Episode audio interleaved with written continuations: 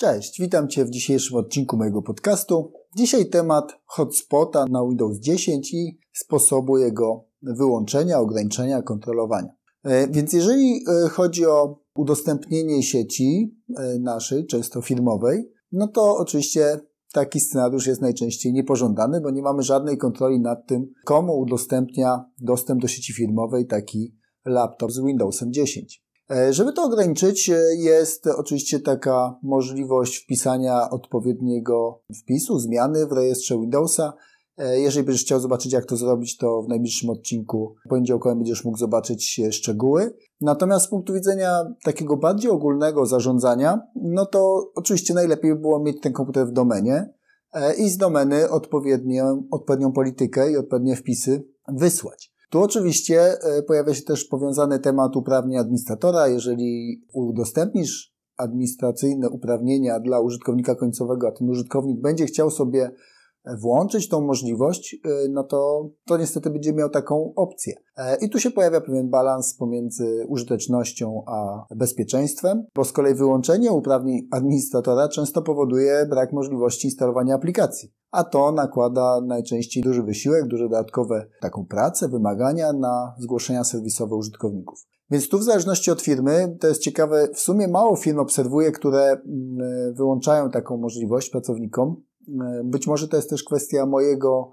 kręgu zainteresowania, czyli ja pracuję najczęściej z ludźmi e, i w firmach takich, które e, dają dużą niezależność tym pracownikom, licząc się oczywiście z pewnym ryzykiem z tym związanym, dlatego żeby tych pracowników nie ograniczać w wydajności, w efektywności pracy. Zwłaszcza to się dotyczy takich osób, które się zajmują instalacją, które się zajmują sprzedażą, E, które się zajmują takimi typami pracy, które są bardziej luźne. Więc e, jeżeli ktoś ma bardzo prosty i taki szablonowy schemat obowiązków, to jego komputer ograniczony tylko do konkretnych aplikacji może się sprawdzić. Natomiast jak ma już e, bardziej niezależny, jakiś taki elastyczny formy pracy, no to już najczęściej będzie go to mocno ograniczać. I takie przykłady również znam i odbiór jakby pracowników e, przy blokowaniu dostępu administracyjnego, no nie jest zbyt dobry. Jakby traktują wtedy firmę bardzo z dystansem i nie, jakby trudno jest o zaangażowanie. Więc to są jakby takie dwa aspekty. To, co najczęściej widzę, to e, jednak monitorowanie, czyli przekazanie uprawnień administratora do użytkowników końcowych i jednocześnie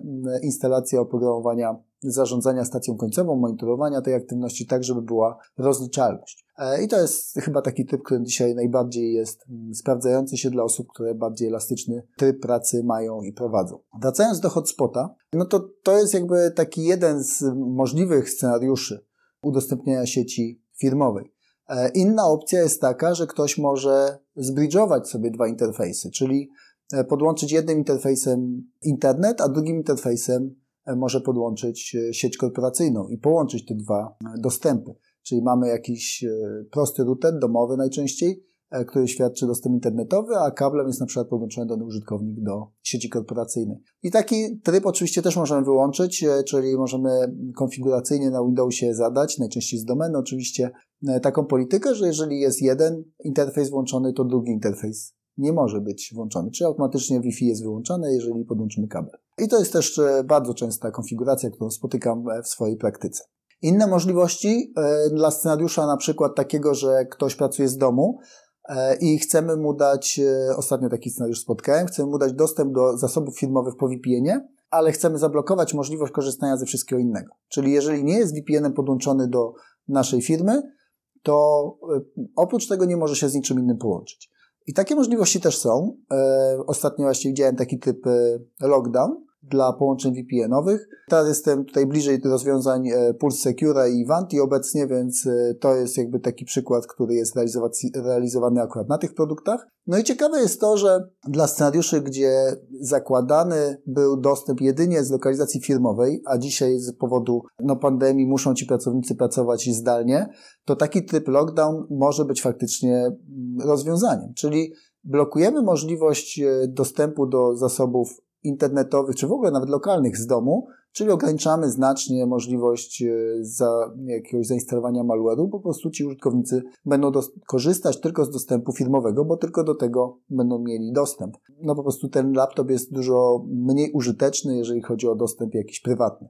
Jest oczywiście jeszcze trochę taki mieszany tryb, czyli na zasadzie split tunnelingu. Wtedy nie blokujemy dostępu do internetu lokalnego, ale e, umożliwiamy dostęp do zasobów firmowych przez VPN-a, a do internetu przez lokalny internet. Tyle tylko, że no wtedy niestety nie mamy aż takiego wpływu na to, co użytkownik robi e, i jak korzysta. E, natomiast nadal możemy monitorować tą sytuację, czyli jeżeli mamy jakieś oprogramowanie na stacji końcowej sprawdzające żeby rozliczalność zapewnić, to taką opcję możemy oczywiście wykonać. E, więc to w zależności od tego, kto jaki ma typ pracy, jakich ma pracowników, czy ci pracownicy mają bardziej określone sztywne zadania, czy mają większą niezależność w pracy, to takie należy rozwiązanie dobrać.